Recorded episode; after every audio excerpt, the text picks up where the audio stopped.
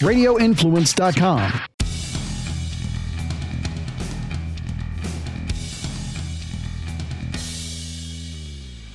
Welcome back to the Lawfather podcast. We are here in LFS Lawfather Studios here in Lawfather headquarters. Make sure you check out all the shows on Radio Influence and my boy Jason and DJ Eakin and every other show that's on there. Go check them out. They're awesome. Okay, go check that this show that you're listening to right now. Go ahead and like it and subscribe to it. Leave us a comment. Do do what you do on podcasts. Check us out on all of our social media. Look for at the Law Father. Okay. Um, as we get into the show, I do see a great question here on TikTok that I think maybe we should could actually be its own show. Did the ATF break the Fourth Amendment at Waco? Um, Fourth Amendment is uh, unreasonable search and seizure. Okay, um, very good question. I think that's something that takes um, is worth taking a look at. And um, actually, on that note, uh, you know what? We're going to continue on. We're going to continue on. We will talk about Waco and the Fourth Amendment at another time. So, we are doing what's called a Lawfather short today, which means that we're doing a, a short, quick hitting episode touching on a small legal topic that is important, but you know, it doesn't warrant an entire 30 minute to an hour show. Okay. And uh, those of you who were with us as, you know, we were uh, kind of messing around over here, I want to start you off with this. Going down to shoot my old lady, caught her messing around with another guy. Okay? That's the quote, right? Should that be illegal? Should uh, should the state, should the prosecutor be able to use that against me? Should they be able to take this podcast, take that going down to shoot my old lady, caught her messing around with another guy? Should they be able to use that to prove that I either A, actually did shoot my old lady, right? Conspired to shoot my old lady, okay? Um, or, um, or, or as part of RICO, okay? Should they be able to use that quote against me? Okay? Now, let's clarify, uh, let's clarify something here, all right? Um, I don't call my wife my old lady. Those of you who don't know the lyric, that is actually a lyric from a Jimi Hendrix song. Okay. Um, hey Joe is the name of the song. Presumably Joe must be the other guy. I don't know. They were down by a river and uh, and he shot her. Okay. Um, why does any of this matter? Right? Why? Well, there have been a couple of rappers recently, uh, Young Thug and Gunna, who have been brought up on RICO charges right? And if you go back and listen to some of the other podcasts, uh, DJ Eakin and I did a, a, pretty long one on this topic, right, on the RICO topic, and charging rappers with with uh, RICO charges, right? And you know, a lot of times with those RICO charges, you're using wiretaps, you're using the spoken word to prove your case, right? So should should the state, should the government, whether it's the state or the feds, be allowed to use those lines? Well, historically, yeah, they've been able to. They've been allowed to use what you've said. Uh, you know, and we're going to look at California. So we're going to look at, you know, one of the kind of, I guess, more famous ones that was used in California was way back in, I'm going to age myself here. Those of you who are really young, you may only know this guy from Corona commercials, right? And he's a real, he's, he's a mainstream dude now. Like he really is. Uh, Snoop Dogg, right? Back in the day, Snoop Doggy Dogg, Calvin Broadus.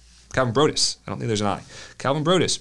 Uh, had an album. It was called "Murder Was the Case," right? Way back. So if, if we trace back to the what mid to mid to late '90s, maybe even maybe been more like uh, early '90s, in the '90s, right? Um, I, would say Snoop Dogg, Snoop Doggy Dogg at the time was really considered more of a gangster rapper, right? I, I would say that's really changed over time, and uh, I think uh, it's really his his music's more mainstream now. It's just he's he's on every freaking Corona commercial I see, right? Um, and he's a pretty you know seemingly well liked, energetic type of guy. But uh, the the thing that came up was he had an album that was "Murder Was the Case," and there was the state actually used some of the lyrics in that album to try to prove a case against him. Okay? Now, that is also what is seemingly happening with Young Thug and Gunna.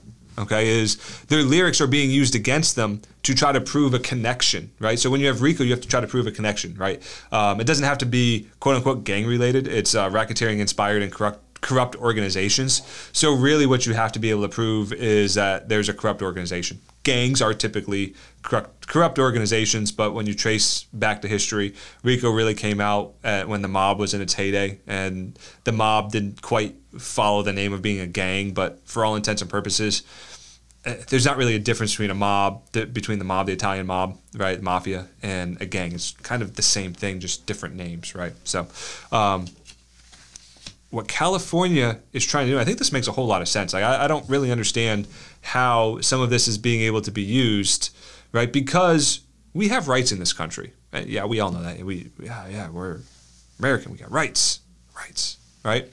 But First Amendment rights, that's what we're talking about, right? And, that's the freedom of speech. Now, look, there are there are limitations on freedom of speech. There, there really are.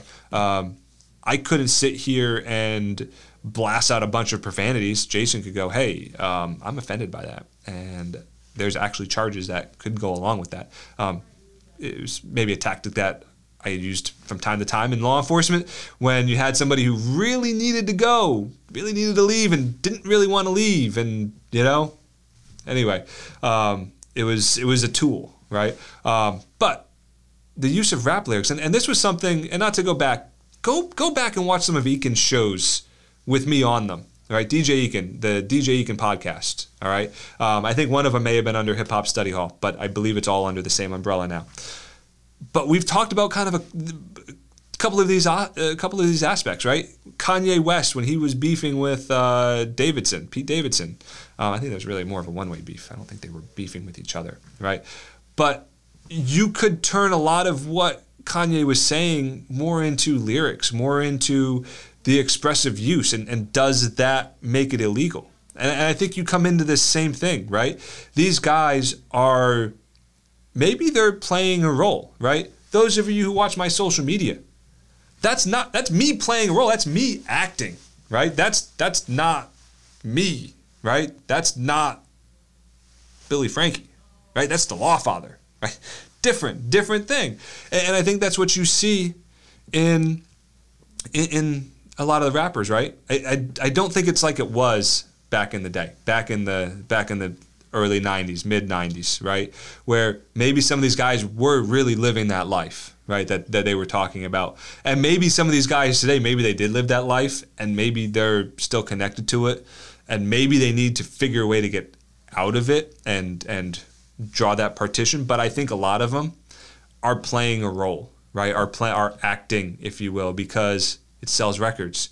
And what's, if you're, Jason, you know, if, imagine this if you're in the music business, you think your goal is to sell records? I mean, you know, so if I can sell records better by saying, going down to shoot my old lady, caught her messing around with another guy, well, guess what? I'm going to use that because that's going to sell me records because that is what I'm doing. And I am an artist and I am proving a point. What is the difference between you using those words and, and a painter painting a similar scene on a canvas?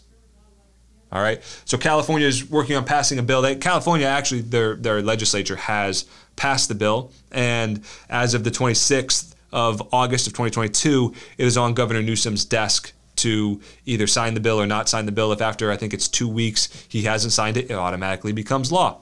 Easy way for a governor to not really do anything, right? They can they don't have to veto it. They don't have to sign it. If after two weeks they just go, ah, I don't really know what I want to do with it, it becomes law. Okay, so keep that in mind, all of you rappers out there.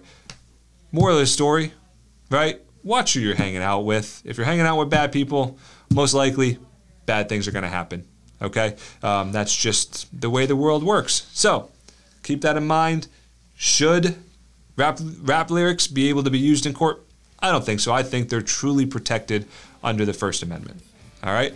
And that is the Lawfather show for today. They're really long, short, but Lawfather shorts.